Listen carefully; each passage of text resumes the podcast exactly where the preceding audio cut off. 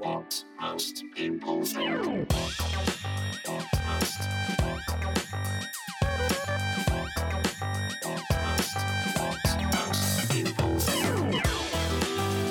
Hello and welcome to episode 183 of What Most People Think. And uh, well, it's getting busy, isn't it? Properly, we're into January now. I've got, I've got projects going on. Do you know what I mean? I can't, I can't tell you about them. Can't. Well, I can. I, I'm announcing my tour at the end of this month, so keep them peeled for that.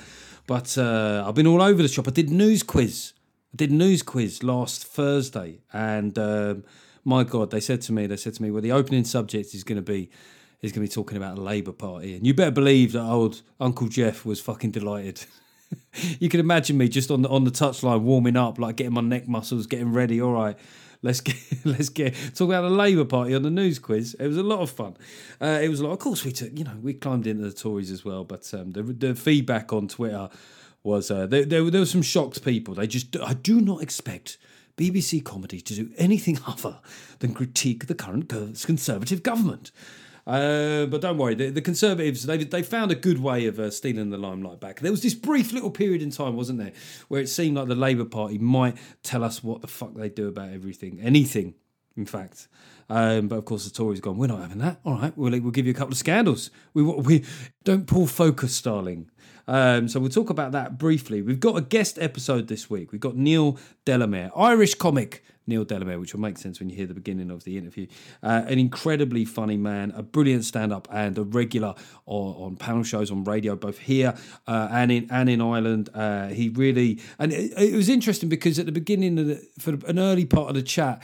I just sort of wanted to talk to him about. I mean, I guess I hope it doesn't come across badly, but I was sort of going like, "Ireland's different, isn't it?" but but I just think having worked there a bit recently, I think that sometimes we don't, you know, particularly in England, we don't appreciate the level of of of, of difference. You know, it's a shared language uh, for the most part. But um, so he he indulged me to a point. We spoke about that. We spoke about his approach um, to comedy as well. And, and speaking of comedy, um, I was on the road a bit last week trying out trying out gear, as they say, and um, I did a I did a club gig in the Manchester Comedy Store on Friday. I've just got to say to people, if you see me at a club gig, that doesn't mean you've seen the tour. I had a couple of people going, "Well, I've seen your show now." No, please stop coming up to me and saying this. It's an amuse bouche for the show. I'm gonna. If you come at the tour, I'll amuse the fuck out of your bouche. How about that? Anyone anyone fancy having their bouche amused? Uh, let's get into it. The main talking point from last week's episode. There's a few um, things that our super patron David Domain brought up. Uh, we were speaking about Californias in, in Great Britain, and David says that there are at fewest 10 Californias in Great Britain. 10 Californias, and thanks to all the people um, that messaged in about that Mark Horton, Ian Heppelway. I think there was somebody else that uh, texted in, it's not texted in, emailed in at what most people think UK at gmail.com. So we've got quite a few Californias and a few uh, Hollywoods. I also bitched about the A1 diversion that took me out from the A1 uh, in Nottinghamshire out to Lincoln. Still not over it. Um, and David's point is that the main point is they want to avoid the villages with HGVs in mind, and that I could have gone down the Great North Road, which runs parallel down to the A1 down Newark. Well, I mean, that's no use to me now. The problem is, though, David, is that sometimes you make that shout and you go, I've gone off the grid, okay? There's the official diversion, but then there's Geoff's diversion. But then before you know it, you know what I mean? You're you're at some you're at some uh, petrol station that is so out of the way. It's got those hillbilly guys that work there. That's how out of the way it is. I always think if you're really lost, there'll be some guy with a mullet and a thin pubic looking moustache going, Oh, buddy, you're real lost, didn't you? Check, come out here and look at the out of towners. All right. Mm, you got a real pretty smile there, boy. Uh, well, let's not take it down that road, Geoff. Um, new patrons. So, it's worth reminding everybody that if you are signed up to the podcast Patreon, uh, there's a big, big, big, big benefit, which is that my last touring show, the special, as all the kids call it, um, it's just a bit of comedy, is uh, of I Blame the Parents in full, the 80 minute version. So it might look, it's never going to appear anywhere else in the full version ever. Okay, so if you want to watch that, you can go on and sign up at any tier level of the Patreon membership scheme, and you will get access to that. But what's been amazing, we've had quite a few new patrons, and I'll I'll give you a name checks as the show goes on. We'll do a few now. Uh, board members, and to be a board member, all you do is it's not even an official level. You just upgrade to twenty quid a month, and so Chris Gowan. Chris Gowan, welcome to the board, Chris. Uh, there's a golf day coming up, Chris. Uh, Karen's will see to it. See to you, Karen. It's not that kind of board, right? It's not the seventies. Um, and then we got Julius Hill, Julius, who both signed up and became a board member. Julius Hill, you could, you better be, you better be handsome or artistic with a name like Julius Hill. that is the new album from Julius Hill, the Mercury nominated Julius Hill. Whereas Chris Gowan, Chris Gowan, that could be a bloody name, couldn't it? Just be a fucking sales rep. And uh, Adam Lewis, who has joined the ranks of the the the super patron out there. I think Adam's out there. In, in Denmark, and I was going to do like a Swedish accent there because that's what you do. I mean, I'm sure that that will become cancelable at some point, but let's just enjoy that while we can. Uh, we got a couple of new VIP patrons. David Allen is another one of these people that you know, Patreon don't seem to want David Allen's money. Are you, are you a drug trafficker, David? Maybe they've they've seen that it's dirty money. Um, but you keep resetting up your membership, and for that, I am eternally grateful. And David Lister, David Lister, VIP. You got a little, little hospital in Stevenage? That's a bit local. Bit local. Uh, David Lister. David Lister. I mean, you. I bet you're a lovely bloke, David, but that that name does sound a bit evil, doesn't it? David Lister came into the room, and the air went out of it. David Lister pulled a pistol from his. David Lister pulled a pistol, it, or, or yeah, there might, maybe there's some, sort of tongue tire that you were. David Lister pulled a pistol Listerine from. Just quickly on the politics. I mean, what was, what was, you know, because we've got like we got we got seatbelt gate, we've got Nadhim gate, we've got Boris had a BBC guy guarantee his loan gate. And all of these are, to varying degrees, valid stories. But it just does bug me. Labour, you know what they say about it's better. It's better to be a lucky a lucky footballer than a good footballer. At the moment, this incarnation of Labour Party, every time everyone turns around and just slowly starts turning their head and goes, "But what would you fucking do?" Something comes along. Now, I so and I, I don't, you know, it's not just because I'm partisan, less so than I used to be, but it's that I just think for the sake of our democracy, it would be great if Labour told us stuff that they do. But there's always something, isn't there? There's always something in the pipeline. We had Rishi's seatbelt. Um, Rishi's seatbelt. I've got to say, of the three stories, I don't give a shit. Rishi's not wearing a seatbelt. He got. A, I don't care. I don't care. He he he's the prime minister. He drives with outriders. Okay, he has a perimeter around him. So if he has to, if if his driver has to brake suddenly, that's because the bad thing that's happening is a lot worse than the the risk of him banging his head. Okay, he's he's been set upon, you know, like this fucking drone strike by the Russians. So I I just think that you know they're looking around, aren't they? Because the left desperately want the Tories out, and last year Partygate was the gift that kept on giving. So they're looking for stories that because it's just a lot easier, isn't it? It's a lot easier than, than making a case of why you should be in government is to make a case why should somebody be out of government. So the Rishi seatbelt one, I don't think Rishi should just own this stuff. Just go, yeah, that's right. Two fines now, bitches. I'm the most rock and roll prime minister in history. Hashtag fug life.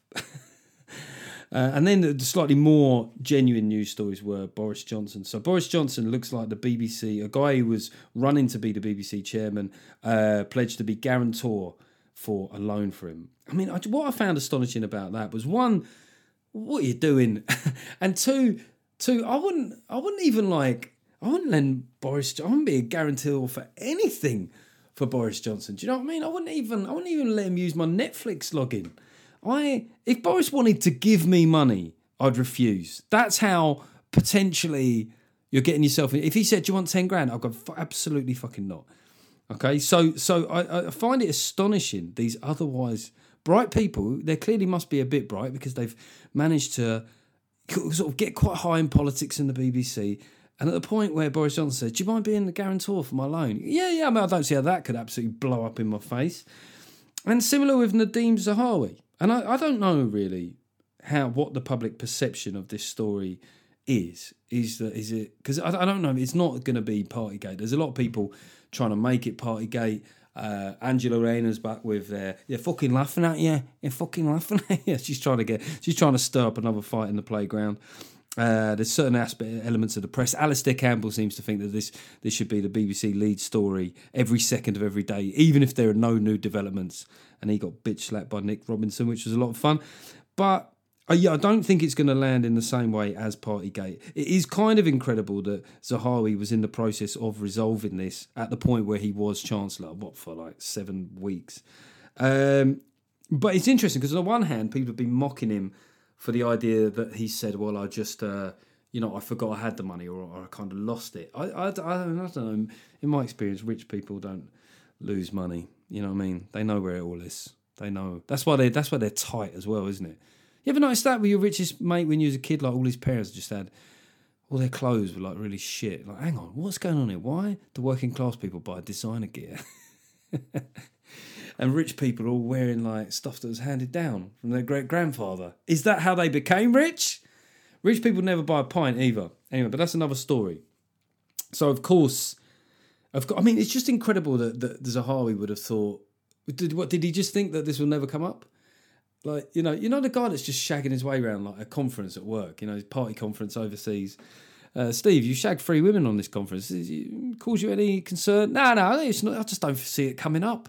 I don't see it coming up.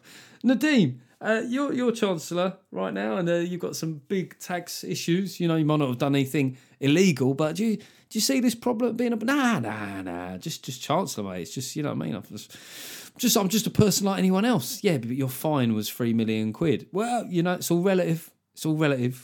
And just briefly, um, the S- it does seem to have been a week of politicians doing and saying mad shit because Nicola Sturgeon in an interview with uh, Laura Kuenssberg, said briefly that um, because she was sort of being challenged about, well, if you can self-identify at 16, how comes you can't drink until you're 18, or you know certain other things you can't do till you're 18? And then in this interview, somewhat incredibly, she goes, uh, she goes, um, yeah, you know, you know, we might have to, might have to look at that, Laura. You know, maybe people should be drinking at 16 in pubs, and you could just, I, I thought, what? Are you, are you, are you all right? I mean, like, I know that you're big on this trans thing, but to support that position, are you now saying that Scotland, which has like one of the worst, you know, particularly certain parts of Scotland, life expectancy issues, alcohol dependency issues, are you are you really saying that? And then it got it got shared on BBC Politics, and then and, you know, just full transparency. I'm not one of these people that just clips out the end of a clip before the other detail comes in. She did then come out and say, "No, that is not what I think." But you think, well, yeah, but you know, equally there have been Tory politicians that have said things that have been taken as kind of gospel, which weren't. You know, I mentioned last week about Rishi Sunak. Apparently, he'd said that he was going to take money from poor areas in London and give it to rich people, which he didn't really say. Anyone serious in politics knows that he didn't say it, but it stuck. You know, and and briefly, if you if in a, if in a big interview uh, with Laura Kuenssberg, you say something daft, it's gonna it's gonna do the rounds. Okay, just a quick thank you and a fuck you before we get into the chat with uh, Neil Delamere. Uh, thank you to the Holiday Inn, Junction 15 of the M6. What a hotel that is. What a hotel. 50 to 60 quid a night. It's got a gym and a swimming pool. And it's got, I love the fact you just turn off the motorway, there's the fucking hotel. Do you know what I mean? Don't end up driving and end up on some weird industrial estate. It's right there. It's right there. That's I'm such a road warrior that the, the gentle hum of the M6 is what gets me, I was going to say gets me off. That would be weird, wouldn't it? gets me to sleep. Got to be a weird kink if I was uh, into the M6. Um, but it's it's near Stoke, and it's got they've got they've got um, sort of uh, pictures up of Stoke's most famous people. There are six pictures. Uh, one of them's Robbie, two of them are Lemmy, and I, th- I, think one of them is just the guy that works at the hotel. but uh, yeah, I, I, recommend it. It's got a swimming pool. Did I mention that? This isn't an advert, by the way. I'm just a fucking idiot that advertises shit hotels that I like. And the fuck you is is getting two trains cancelled. I finished my gigs on Saturday in London, pegged it up to uh, St Pancras, and not one cancelled, but two cancelled. And of course, it is. I think this is laid down in the Magna Carta, but it's my constitutional duty to then get pissed. I mean, what else are you going to do? Okay, let's get into the chat with the brilliant Neil Delamere.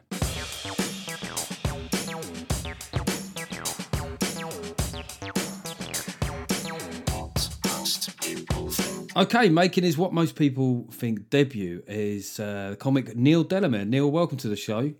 Thanks a billion. Um, I was going to say the Irish comic. Do you get that that people have to sort of prefix it? It doesn't really need that, does it? I don't think it needs that. Uh, what I, what you do get is, you know, when you're doing a TV show and they go comedian Geoff Norcott, and then mm. you're on with somebody who is of comparable kind of profile to you. They never go actor somebody, somebody, or gardener, somebody, somebody. But they always say comedian for some reason in front of us. Maybe they think it's useful context. yeah. What is wrong with that mentally ill man? Oh no, he's he's meant to be a comedian. That's what it is. Yeah, something went wrong when he was a kid, and he has to talk to strangers. yeah, yeah. He wasn't he wasn't given enough uh, hugs, and uh, and now he acts out all the time for money. I, I mean, I, I've got. I mean, if we're going to deal with sort of stereotypes, I was thinking about something before we started this this podcast. I, I've been lucky enough to work a fair bit in Ireland, re- or certainly compared to my previous career. There is a thing with going to a pub in Ireland. This is also true in, in Northern Ireland as well. Is that it always feels like an event? Why is that? Is, is that something you're conscious of? Because you work a lot in England as well. You go to a pub in Ireland, you just think, God, I of course I'd be I'd be at the pub every fucking day if it felt like this back home. Uh, are they different? Are pubs different? Well, I think you see, as far as I'm aware, in England, uh, breweries often own pubs, don't they? Yeah. And so, so that would kind of drive the model away from your local, if you know what I mean, and and going down the pub and chatting to somebody that you might know, and it being more of a kind of collegiate, collaborative um, event. I don't know. Is it an event? I don't know. I Collegiate and collaborative is a great way of describing it. That is how I feel. Is like I feel when I'm in a, a, a pub. Like after we did a recent episode of the Blame Game, and I was everyone was just like, "We'll just have a, a pint, just have a pint." yeah, I in mean, the that- crown. We went to the crown, didn't we? Yeah, and it's just I'm staying here. Everyone's talking. It feels like it feels like we're working towards something. I don't know what, but something. I think there's um I think generally the differences between England and Ireland um a lot of the time culturally are to do with population. So uh, like you will probably know somebody if you live in a place that has kind of 5 million people versus a place that has 65 million people that changes everything. That really does change it. So it changes um i think one of the things that changes is how harsh somebody is online a lot of the time. I think there's an inbuilt thing in a smaller country where we think that we might accidentally meet the person and we don't even necessarily think that consciously but it, the, the anonymity is not quite the same if you're in a massive um 60 or 70 million people bubble versus a kind of a 5 million people bubble and that probably spills over into pubs because it does feed into everything you know I, I guess you, you mentioned about the breweries as well. Is that a lot of pubs, as as people, you know, a lot of people uh, in England will know is that is that they're named after the proprietor as well. So even that in itself, you know, you have like a, a surname is the name of the pubs. That's that's like a massive cultural drinking difference, isn't it? Oh, I love that. But that's the thing I love about Ireland. I love, I lo- and I like it in Scotland as well. I don't want to go into a wine bar and get a stock tip from somebody. I want to go into, and I used to have a bit about this. I want to go into a rural pub in the middle of absolutely nowhere, and then you know there's some owl out at the end of the bar, and he's just hmm. he's indeterminate age. He's the age of a dolmen or a Greenland shark or the Magna Carta or something, and he just.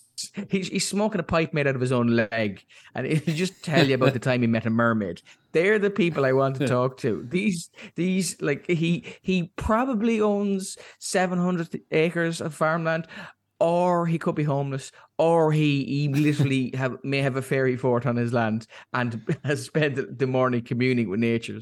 Uh, I just like that kind of wildness in wild places, and I think I know it's a stereotype, but you hopefully you can kind of get that more in rural Irish pubs than you would get in a city centre Coventry uh, boozer. you know? Yeah, I would say that maybe that's the difference. Is the kind of vibe that you get in an English rural pub is the vibe that you would get in, in a, an Irish city centre pub, if you know what I mean. And, Right. and it's it's sort of it's sort of like the same principle. And I don't know if Ireland has does does Ireland have like like Yates's and and all bar ones and those sort of chains. And we have some chains, all right, but like like Wetherspoons wouldn't be a thing here yet. There's it, Hmm. there's a couple of places I think they have, so we're not. It's it's it's still kind of owner occupier, generally speaking. Yeah. I mean, I, I wrote an article recently, um, and and I mentioned that, I, that I'd I'd uh, lost my bank card, and when I went to Ireland, I was like, well, I've, I've got to find a NatWest, and uh, and it didn't have a NatWest, and then so in the article, I said I had to concede that um, that Ireland may well be a separate country with its own distinct economic culture, and you, how much do you think people get fooled into? Because of because of the shared um, language, right? We speak the same language, broad, you know, you know, statistically, um, most people do, and and that could- and you know we like some of the same football.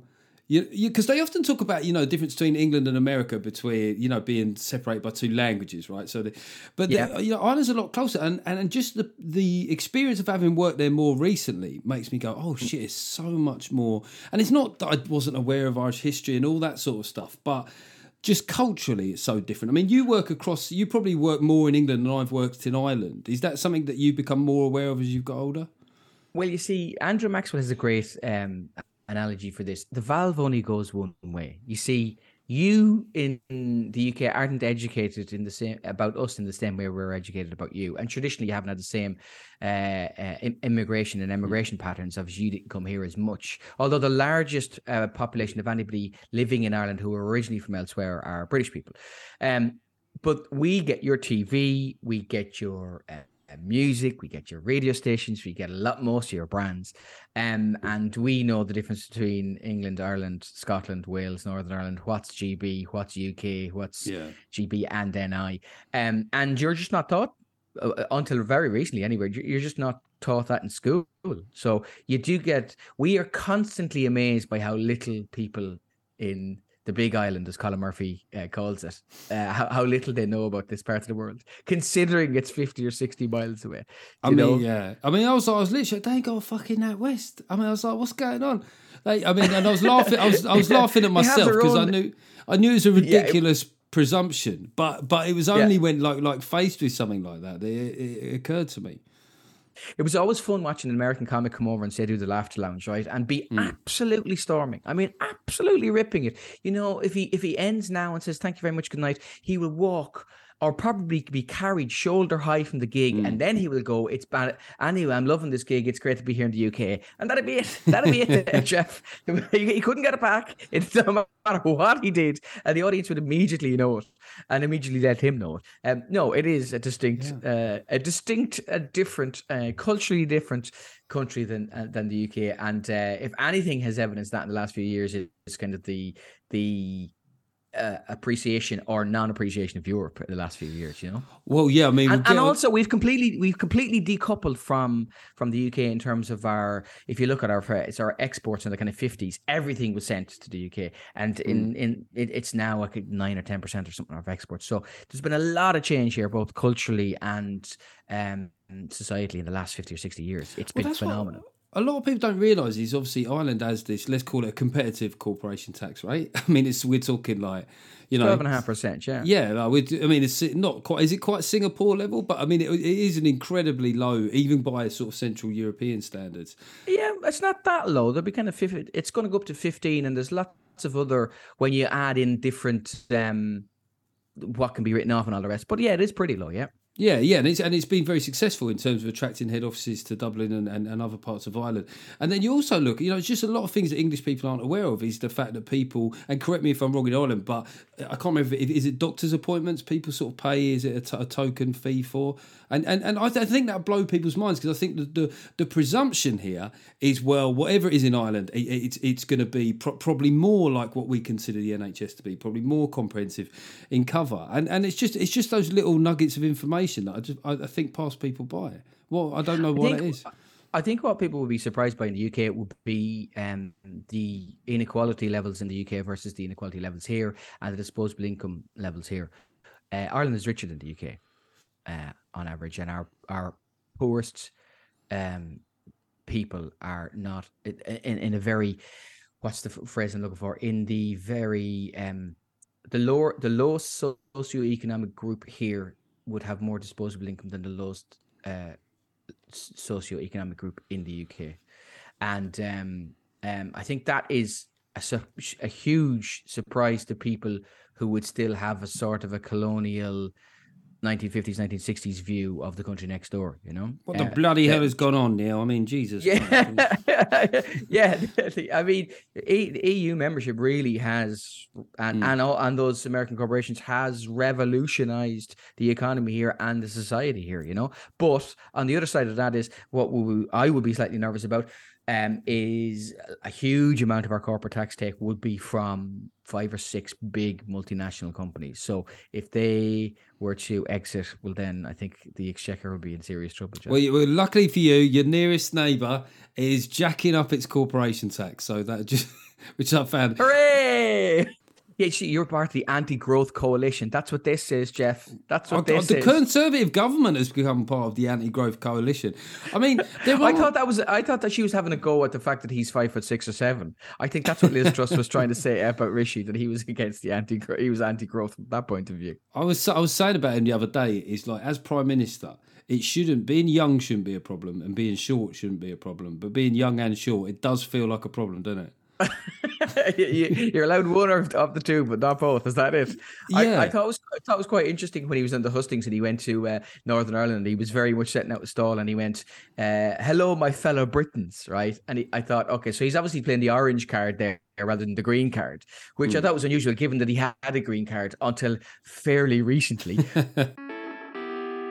But you talk about like like historical kind of uh, closeness or, or, or the thawing of of certain hostilities. And I remember at the 2012 Olympic Games when uh, Nicola Adams um, won a gold. I think it was then when they did the the uh, the Irish contingent they were chanting Nicola and stuff. And you just think, God, fucking, it is. I mean, is it must it is it strange? That's like, the Katie Taylor Olympics, by the way. I don't know what you're talking about. I don't know if other people won other medals, but that's the Katie Taylor Olympics. Is that how it's known? That's all we're interested in.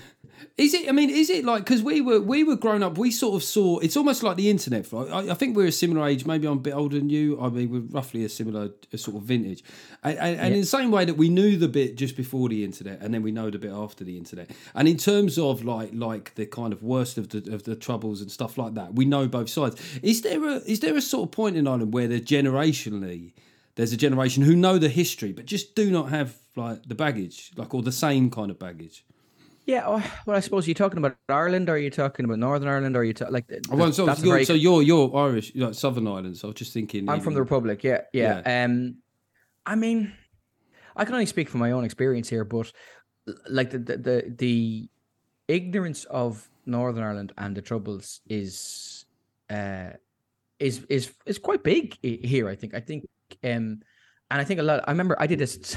I did a tourism campaign once for Northern Ireland because I worked there a lot, and uh, Mm. I'm from the Republic, and um, or from Ireland, whichever way you want to say it. Um, and I was I was very surprised by how many people had actually been over the border from here, and it, it wasn't as many as you would think. Like I hadn't been to, to the north until I was seventeen or eighteen because. It, like you went shopping to Dublin because I lived close to Dublin. You wouldn't necessarily go up uh, up above there. So, um, I do think looking in, I think there's a new generation since 1998, since the Good Friday Agreement. I think there's a generation there of uh, people in the middle. I think they have grown up uh, with peace. I think they don't ever want to return to that. I think people down here don't ever want to return to that. Um, I mean, what you see, I think the general narrative in in the north is that the SDLP and the UUP and David Trimble and John Hume kind of were architects of the peace process, and then they, as the middle ground parties, le- lost out to the people further to the right and further to the left of them, Yeah, shall yeah. we say? So to Sinn Féin on one side and to DUP on the other side. So, um, I don't. I, I think people don't ever want to go back to what happened before. And Does I it think feel like is it maybe you know like where there's a I generation? had no awareness of it growing up. You see, I had no awareness of it growing up really, except uh, I, I know it was only sixty miles up the road, but you're watching the TV and literally, literally, you know, it- you you might as well have lived in um in Wales as in the Republic in, in terms of how it would affect you physically. You didn't have there was no British Army in the streets. There was no there was only as as far as I know there was only two um bombs down here in the entire entirety of the Troubles, the Dublin and Monaghan bombings. So it, it it was an alien place, and yet it was not an alien place. Do you know what I mean? No, and no. I and, mean- that's I'm I'm only speaking from my own experience there. I, I mean, I wonder if it's like because I've got some. I mean, and you have to bear with me a little bit here. Uh, he's he's got some gay mates, and they were the generation where coming out was still like quite a big deal. You know what I mean? Like it was. Yeah. And and and you think the difference between kind of coming out then and coming out now, and there's not there's some there's some level of intergenerational kind of like you don't know what it was like.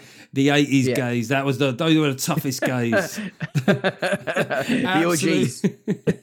the OGs. And uh, yeah, I just, I just wonder. I mean, maybe this is the, that, like you say, that's something that's, that's more so uh, uh, an issue in, in the north. I mean, there are there are those little things that you have to pad around. I don't know if you remember when I did the blame game recently. Um, I was just kind of like when we when we sat to do the sound check, I was just saying, right, okay, I want to say something. Can somebody? I was going, so I'm going to say the mainland, and everybody went, no, no, no, no, don't say it. and I was like, that is exactly why I'm doing this. So I lost the respect to the crew, but I, I, I, I didn't. Half the crew. Yeah, half. yeah, it is. I mean, it is. It's it, it, it is nuanced. It is. It is a very specific and uniquely uh a unique place in that like and and, and be, since I've done the blame game, I've learned much more about it. So I mean, stuff you might not know, like language is loaded there. You know, um, Sinn Féin never says Northern Ireland, for example. They say the north of Ireland, and a Yeah. lot of nationalists would say the north of Ireland. Um, and that is, you know, there's a. I don't want to recognise the the state, the uh, original gerrymandered state, uh, and that would where is where that would come from. So I mean, you have an ironic situation where you could have a Sinn Féin first minister of a place that she won't say, which is kind of kind of bizarre, you know. and um, then people would call Ulster Ulster, but Ulster to me is nine counties, but Ulster people use Ulster interchangeably for Northern Ireland, which is six counties, yeah. and you know, so it's it, it is very uh, it is very detailed, and uh, they are signifiers of. Um, uh, they are signifiers of a certain approach and a certain attitude. So people are always listening out for them, in my experience. There, you Yeah, know? yeah. Um, I've always tried to interchangeably use things to annoy everybody. That that, that is my that is my key. You know. But is, isn't there, is there a point to which we, you know, like uh, the audience for the blame game, which we'll get into in a sec, it's a great show, but but they look at a guy like me and they probably expect me to say the wrong thing. I look like the guy, Yeah. the exact guy to go fuck it. Well, I don't fucking, you know. So so I sometimes wonder if it's worth just leaning into it rather than, you know, the worst thing I think it's like in it, when, when it's not in a way like this, but not like this. But back in the noughties, when you did gigs up north as a southerner, the north south thing was still more of an issue. So I saw a lot of uh, comics from London would go to Manchester and go, you know, it's like a really great city, and you know, it's really cool how you know, go look that you're not be. They don't think you're being Yeah. your true self. It's much Yeah. easier to just Lean go into it. fucking fucking hell. Some of your houses cost more than a hundred grand. You know, it's Yeah. much. I think you I think you're right in lots of ways. I think they they, they they don't expect you to know, and then if you lean into that, and then. Well, I think the worst thing you can do in that situation, anybody, including me, going to somewhere different, is that um, trying to get it right and getting it wrong and then not admitting that you've gotten it wrong. You know, like Yeah, that yeah. is. Uh, whereas you're much more likely to go if you say something wrong and they go, "Ooh," and you go, "Well, I don't fucking know, do I?" It's unbelievably complicated. Yeah, I yeah. think they absolutely respect that. hundred Yeah, you percent. go, oh, oh, fucking hell. I remember, I remember what I, was, I used to, I stepped on a landmine there. You go, that's probably not the right. You know, well, I, I just think that you what you can do there as well as is uh, I think when you do something like the blame game, uh, so if people haven't seen it, it's a panel show based in BBC Northern Ireland. Um, is you what you first of all what you don't understand, you can ask questions about, and at le- at the very least. You'll get laughs from going, I, I have no idea. Or or then just restating what somebody else said. Hold on. So the Sinn Féin minister is saying she's not going to name the play. That's a bit. So you get in, you Yeah, kind of can you can generate your own momentum from playing the outsider because you don't know what's going on. You know what I mean? I think one the blame game, you, you can get points for that sort of uh, approach, and you also can do every bit of material you've ever done because you know we're not going to stop you. We've been on this for so long that we want other people to come on and and do as well as they can. You know, it's not a competitive thing. It's a, it's a great show. I, I mean, it's a huge show uh, in uh, the North slash Northern Ireland and slash Ulster. The boys learning.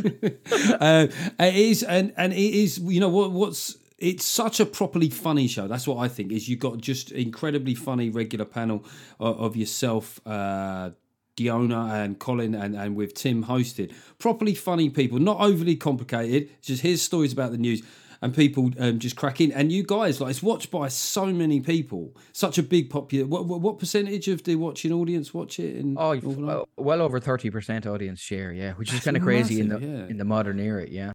Well, I mean, I learned a lot. Like one is that everyone finds Lurgan funny. I don't know even know where Lurgan is. What What's the deal with Lurgan? so as far as I know, I mean, I only know it on a couple of Hmm. on a couple of shallow levels. Uh, Buckfast is is pretty uh, heavily um, imbibed in in Lurgan would be the stereotype, and uh, I think the lads just use it as a, as a place that's a hardy town. That's all. Right, right. So yeah, I suppose there's sometimes when you go to a gig on a touring show, you go, "What's the local? What's Yeah. the Lurgan?" Yeah. What most people think. The, I mean, one of the things that was interesting last time I was on it was that they'd done a mega, a mega poll about essentially the border poll, and and and it just sort of some of the things that came out of that really flew in the face of what people might think here, particularly metropolitan liberals. I think that you know they presume that since Brexit, that that sort of Ireland, uh, you know, sort of unifying is now becoming an immediate i- i- inevitability that's probably going to happen in the next six weeks. And then all these stats came out of it, which which suggested that it's well, it's a long, much further off than that, if, you know, if at all. And and then also was there's this thing where there are Catholics living in in Northern Ireland that that do not want to unify. There are uh, Protestants that do want to unify. I mean, it's much more complicated, isn't it, than than, than people would perceive here in England. Um, yeah. Um, again, I'm not an expert on this sort of stuff, but what I would say is, um, I mean, it, it is it's one poll, and there are other polls that would suggest that um, it's a bit more likely. Um, what does come across in all the polls is, is that the people in the Republic uh, uh, pretty much always vote in high numbers uh, for unification. So that's always above, you know, that's touching seventy percent usually, as far as far as I know. Um, but no, absolutely, there is a. You don't necessarily. I, I tell you what, I think this is the way I would describe it. The people who would identify as nationalist and Irish in Northern Ireland, um, that Venn that circle used to be completely over the circle of people who would vote for United Ireland tomorrow. Hmm. Whereas now I think there's a kind of a separate Venn diagram, if you know what I mean. Just because you are a nationalist doesn't mean necessarily that you would vote for United Ireland tomorrow. That's the thing that's probably evident from those hmm. polls. And broadly speaking, my feeling though is that Brexit would make it um, make it more likely because Well, yeah, yeah, more more likely. But I suppose the idea that we've been sold by, I guess, the more remaining side here that want to sort of highlight the fact they think it's a mistake is that not not just more likely, but that it's been brought so close that it's it's kind of um, imminent. And it was yeah, that it was I just think, it's, like I think yeah, I think it's I think it's more likely. I think Sinn Féin are going to be the first minister if they can sort out the Northern Ireland Protocol, and I think the Taoiseach of Ireland is going to be Sinn Féin as well. They're certainly going to push for a, a border poll in, in the next while. Um, what they've learned from Brexit, I think, is if there is a border poll, there will be like a citizens' assembly before so you have to figure out what you're voting on. I hmm. certainly think that it it has created more talk about United Ireland than there ever has been pre-Brexit. Hmm. That's certainly one thing. But I think what you say is is valid that it's it's it's not imminent in any way, shape, or form. I, I don't think.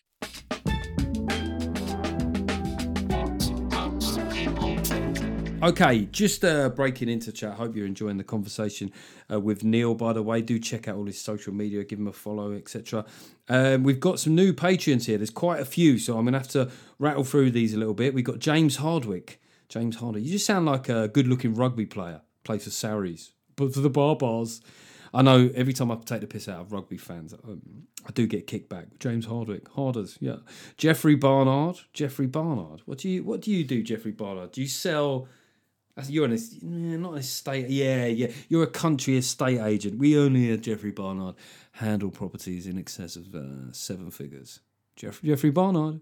Yeah, we uh, we take a fuckload of commission as well because we're Jeffrey Barnard and uh, we only have handle properties. Only, uh, yeah, we just had a lovely place come on. Actually, it used to be owned by uh, used to be owned by an oligarch. Yeah, uh, Alexander Tain, Tain, T H E I N.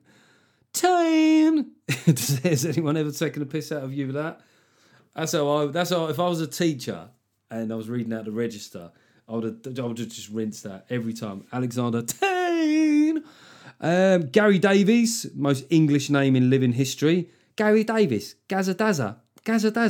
You got. You still got a Ford Capri. That's how fucking 1980s English your name is. Alex Findlow. Alex Findlow. The Findlows. You're not a real family, are you? It was fucking made up by. You sound like Someone made up by Enid Blyton. Um, and then we've got a couple of ladies. I think somebody has uh, also edited up their pledge. Rachel Cooper, thank you for buying your own round, Rachel. Is appreciated by the men of Britain. And uh, Ellen Richard. Ellen Richard. Uh, so thank you all for your support. I hope you're enjoying uh, the special Iron Blaven appearance. As I say, look out for the dates that are going to come. The new tour, the dates are going to be up at the end of January. If you're a patron or mailing list subscriber, you get first refusal. You get a 48 hour window to buy your tickets and buy the exact tickets that you want, and, and then it'll go on general sale uh, in early February. I can't wait to get back out there. All right, let's uh, let's get back to the chat with Neil Delamere. I mean, you on on the blame game. You're you're so. I mean, and you're you know on panel shows on the news quiz and stuff like that, fighting talk as well.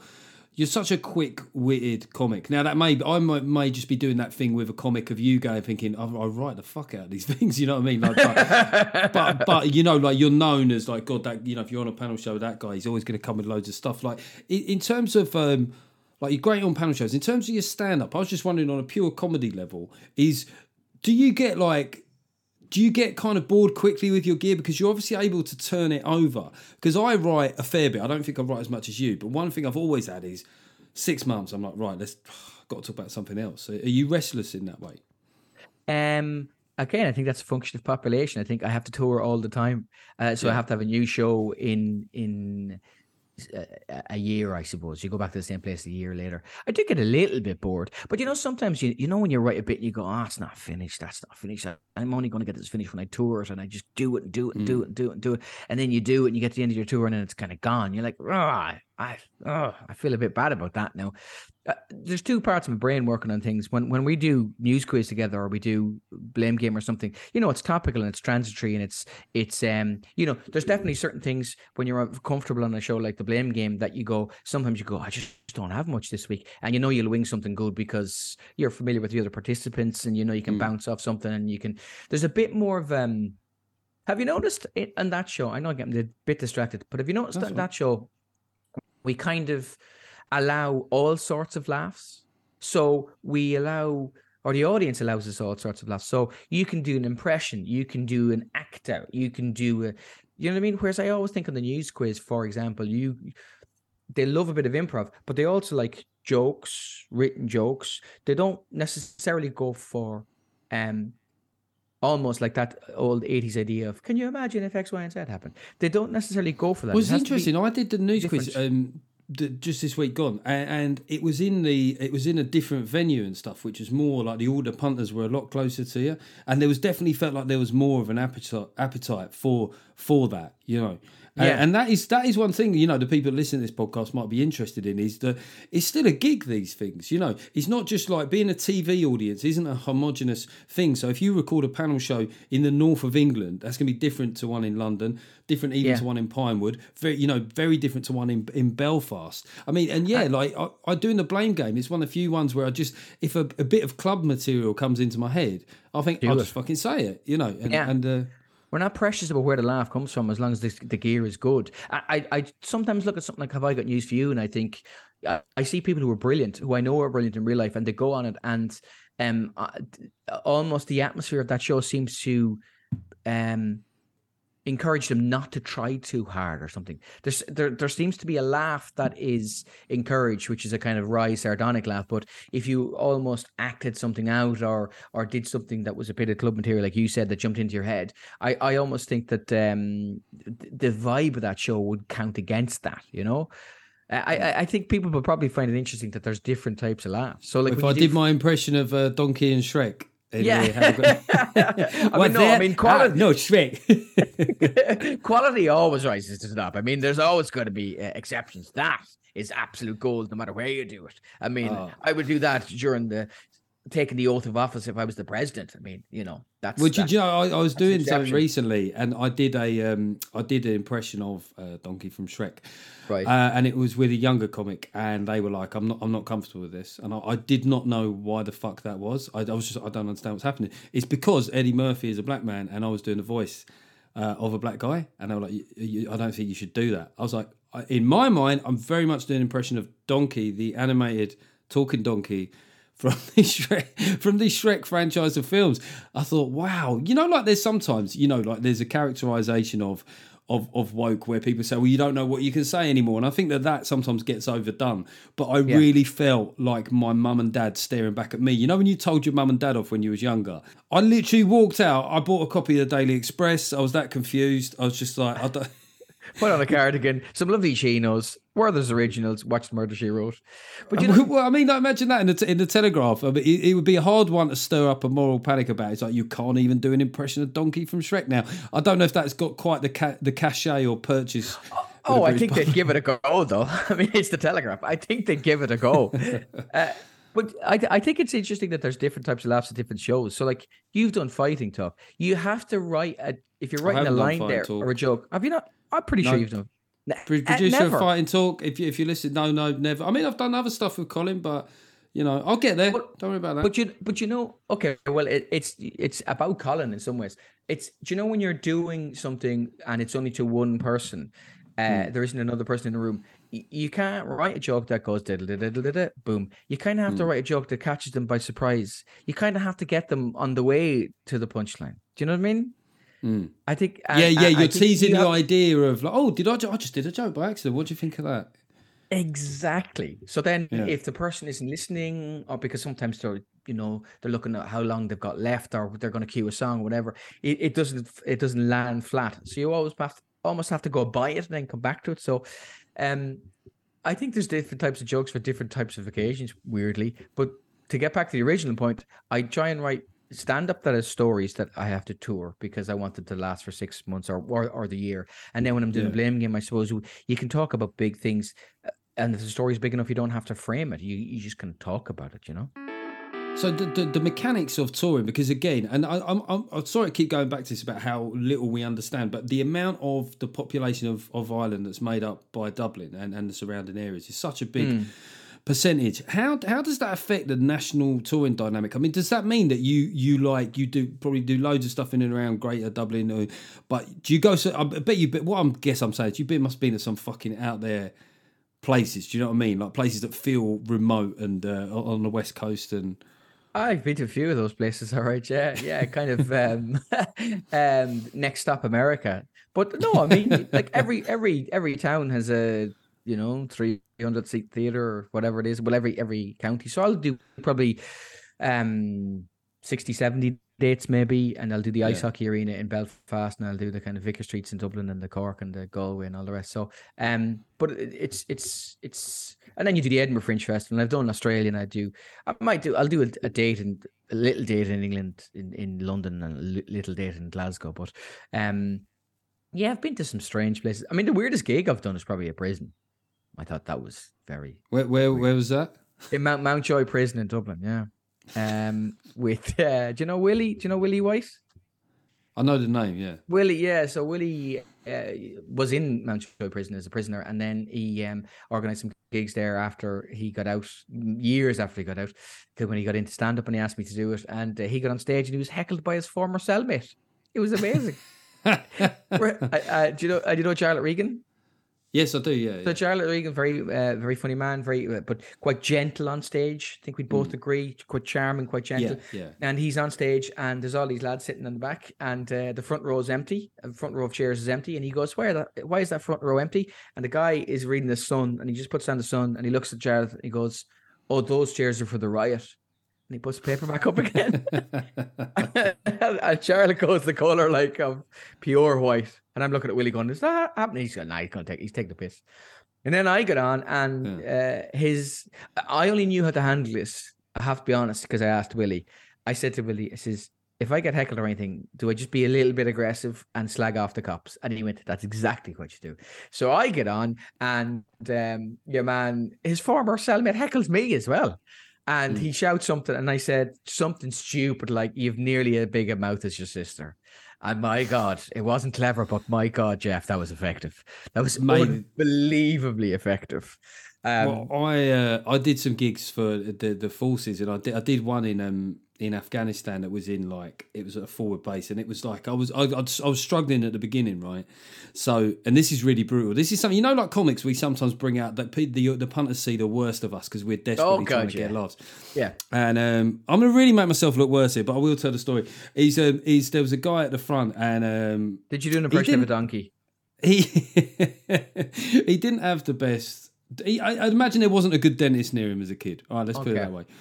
And um, I said, I said something. I said, let's have a whip round, buy this prick a visit to the orthodontist. Or I said, I, it was yeah. I know you're right. Was he heckling Even- you?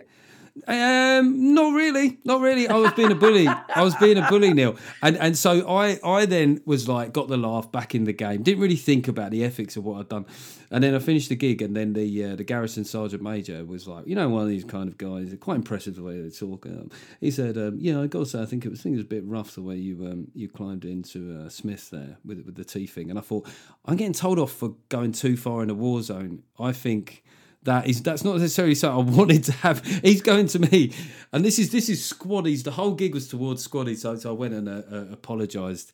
Apologized to the guy, but I think you're right. Like prisons, armies, uh, like army situations, you get more macho, you know, in that situation because you're trying to fight fire with fire, right? Yeah, there is. Yeah, I mean, yeah, it's a well. You've all, you've had many gigs where it's it's it's kind of survival. It's a weird. It's a weird. Like all the dynamics of everything changes when they know you, when they don't know you, because it's all about um. Like we essentially do a job where we stand on a stage, pretend that we don't need people to laugh. We don't need you to laugh, but we do need them to laugh. And uh, but when when you are well known and they go and see a Geoff Norcott show, well then things are different. They they come and you're starting at five out of ten. You're not starting at zero out of ten. You haven't you don't have to convince anybody. You stand in front of. 100 squaddies or 100 prison officers or 100 prisoners and they don't know who you are. Uh, I, I mean the there's a weird the seniority in the room is weird the status Yeah, is yeah. different. It's entirely different whether people know you or don't know you. But that's one of the reasons i like playing a gig in a club gig in in london somewhere where maybe they don't know who you are where, where, you know you, you're not touring there you don't have you haven't done as much tv in the uk as you've done in ireland. Because you know what happens then? You find out if the joke is good. Yeah, that's what you do you find if a joke works in front of people who don't know you at a club it, and you can be bloody sure it'll work in a theater when people know hmm. you and are paying I mean, that is club comedy. Is that is in a way what makes it so exciting because Yeah. you've got this twenty minute bit, and you have to both establish yourself. You have to get them on side in like a minute, more or less. I mean, if you, you can pull gigs back, you can have a slow start, but it might be deliberate. If you haven't really got them on side in a minute, it, it could be it could be difficult. I had a gig on on on Friday night in London, and it was I was doing three gigs, and then the middle one it's about a minute and a half in. I hadn't really got a proper laugh. I was going, and you you go. It's That's tonight. time. Ton- tonight's going to be the night, you know. And you go longer in this game where you don't as often have absolute shockers. But Yeah. I don't know what it is. Even having that thought releases some sort of fight or flight thing where I don't know. You end up taking a piss out of some bloke's teeth. But you Yeah. know, something will happen, right? Yeah, and uh, uh, do you ever see someone? I think sometimes when someone just breaks from being a club comedian to being to, to getting some degree of kind of their own tour, I don't know if they're ever going to be sharper than that because you're you're going from a situation where you've had to convince everybody every night to to suddenly they're there to see you and you are so sharp. And the other thing, uh, the corollary of that though is you ever see someone who is a club act who is be, getting to that point where they're doing their own shows and they do support for someone who's doing it for years but hasn't gigged in ages, and the support just destroys the main act. You, you know, you go and see There someone. are who has- legendary stories. Legendary stories of somebody that took uh, a young Peter Kay um, on tour with the. uh, uh, also, also, I mean, this this will take a bit of local knowledge, but um, but a comic who, I mean, I, I could say his name. I don't think. I think it's Paddy McGuinness was doing a show in Southend, and uh, the the support dropped out, and then they said Terry Alderton's free. Oh, Now, I don't know how oh. much you know about Terry. I but know Terry's- Terry, yeah. I mean, he's. He, I think he was. I think he played for the fucking Southend reserves, like he's Mr. Southend, and an absolutely barnstorming act. And you can just imagine. I, I did. I did a gig in in, in Glasgow um, at the Jongleurs there. This was just when Kevin Bridges was breaking through, and um, and so the, the the format of it was was they said, well, Kevin's on. They said, but in the Jongleurs world, they didn't know who he was. They said, well, we need you to go, on after him because you know we don't think he's quite there yet.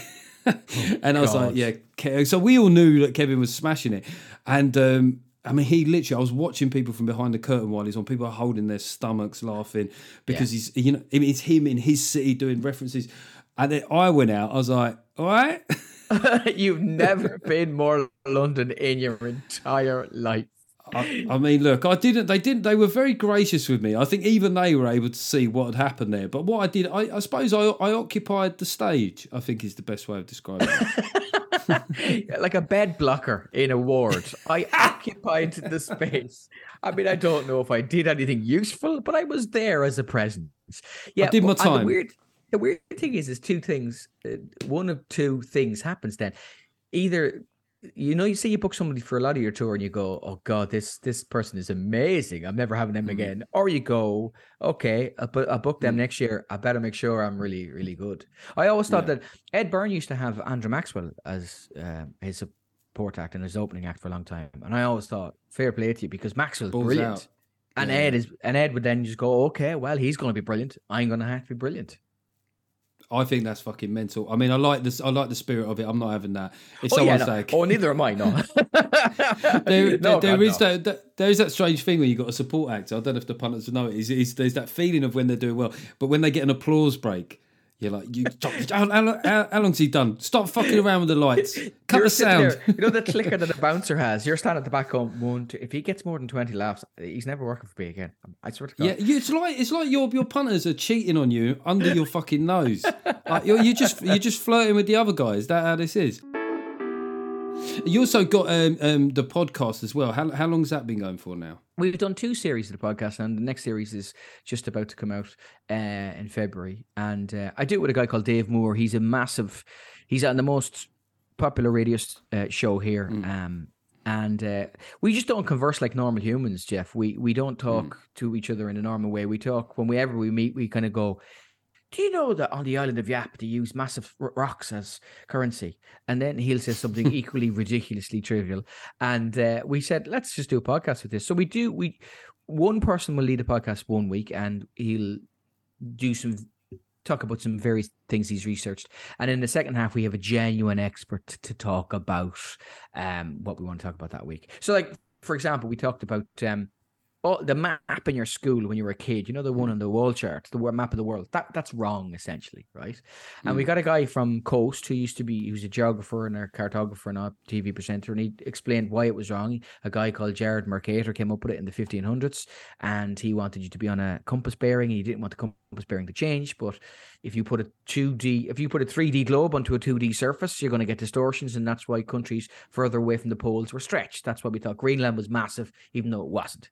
And um, so he came on explaining that and we're we're just a bit like Jesus that's amazing. So it's called why would you tell me that? And we try and do stuff like that. We try and do stuff about history and about science and anything that interests us. And it's it's an excuse to just indulge yourself laughing and learning. I mean, one, one of the things I always think is is, is I, that's my favorite kind of podcast, and one of the things I always think about it, that I find really odd is, is you know like how like the people who live in a country will give it a name, and then like other countries will go no, it's not Yeah. called that. So Yeah. Scotland, in Scotland they call it Scotland, but in France they call it L'Ecosse.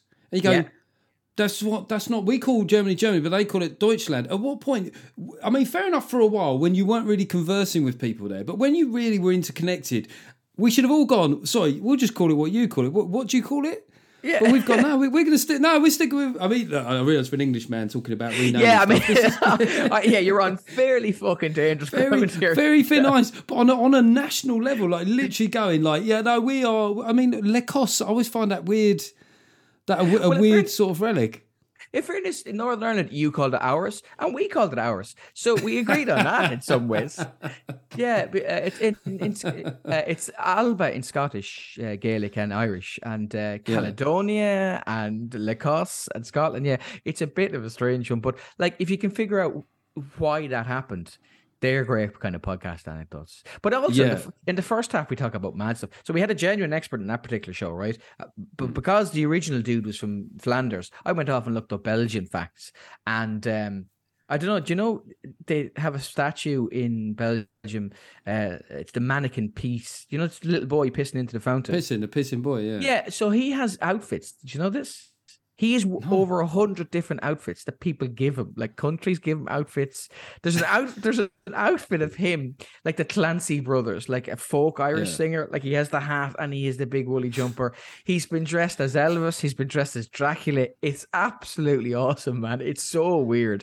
It's it's like something you'd see on Eurotrash. So we try and talk about that mad, mad stuff as well as the historical stuff. You know. It is. Uh, it's well worth checking out. And uh, you know, when you next back on tour, Um, I'm doing a. I'm on tour at the moment here, and I'm doing a London Yeah. date in the Museum of Comedy, and I'm doing a date in the Stand in Glasgow, and I'm doing gigs all around Ireland, north and I south. I mean, obviously, so. people like Google Neil Delamere. Tickets would be the best way. But is it come through your website? Is that a good way? to Yeah, sort of redirect neildelamere.com. people? probably the best way. Yeah. But, but listen, Neil, man, thanks so much for coming on the show. Hopefully, we'll have a, a chat another time, and I will see you uh, having, a, a, you know, a very collegiate and cooperative drink uh, in Ireland sometime soon. Named after someone's surname. Absolutely. First round's on me, Geoff.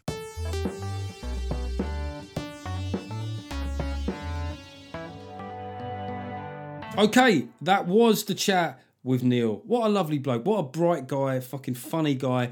You know, like an all rounder as well. Like he just seems brilliant stand up, can do panel, he can he can do it all. Um, so do check out his stuff. And I, I see that I do have listeners uh, in Ireland, the island of Ireland, the north of Ireland. Ulster says, oh, no, I'm not getting into that again. So um, do go and see him on tour.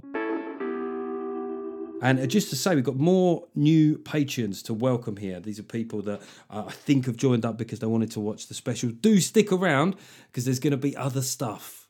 Uh, I'm always thinking of other stuff or other Patreon benefits. Like, for example, this Wednesday there are people that are coming to the Geoff Norcott and Friends gig, which we, uh, which I allocated a whole shitload of free tickets for in the autumn of last year. And there'll always be stuff like that coming around. But our new patrons are Martin Bennett. Martin Bennett? Martin Bennett, you know, character in On the Buses. Martin Bennett, Diane Steen. Jesus Christ, that's a power name, Diane. Diane, I mean, Diane Steen has got shoulder pads and massive hairsprayed hair. You know the kind of hair that's got so much hairspray and it's fucking brittle. Uh, Bob Young. Bob Young. Did you do, were you on the album with Julius Hill? Bob Young and Julius Hill in the much awaited collab. Collab, because that's what the kids say now. We've got David Lister. We, hang on. I think I must have fucking taken drugs here because I've got David Lister, David, and David, David Lister. I'm going to think that those aren't three separate people. Uh, but again, thank you for your support. And we've got Daniel Sheehan. Daniel Sheehan. Daniel Sheehan. Daniel Sheehan. Is that is that a nickname, a surname from the north? I can sometimes get that accent. Anyway, I'm gonna I'm gonna finish the show with a Northern Irish accent. Thank you so. It's gonna go weird. Uh, thank you so much for listening. Uh, thank you to my guest Neil Delamere. You have to get very deliberate with the Northern Ireland accent, and I will be back next week. If I, am I losing listeners right now? Oh, it just went a bit there, didn't it? It was it just drifted back south and then probably east into the Middle East. Uh, but uh, thank you for your support, and I'll be back next. Stop it, Geoff. What are you doing? I'll be back next week with another edition. I now sound like one of those Northern Irish TV personalities from the seventies. Edition of uh, Catchphrase.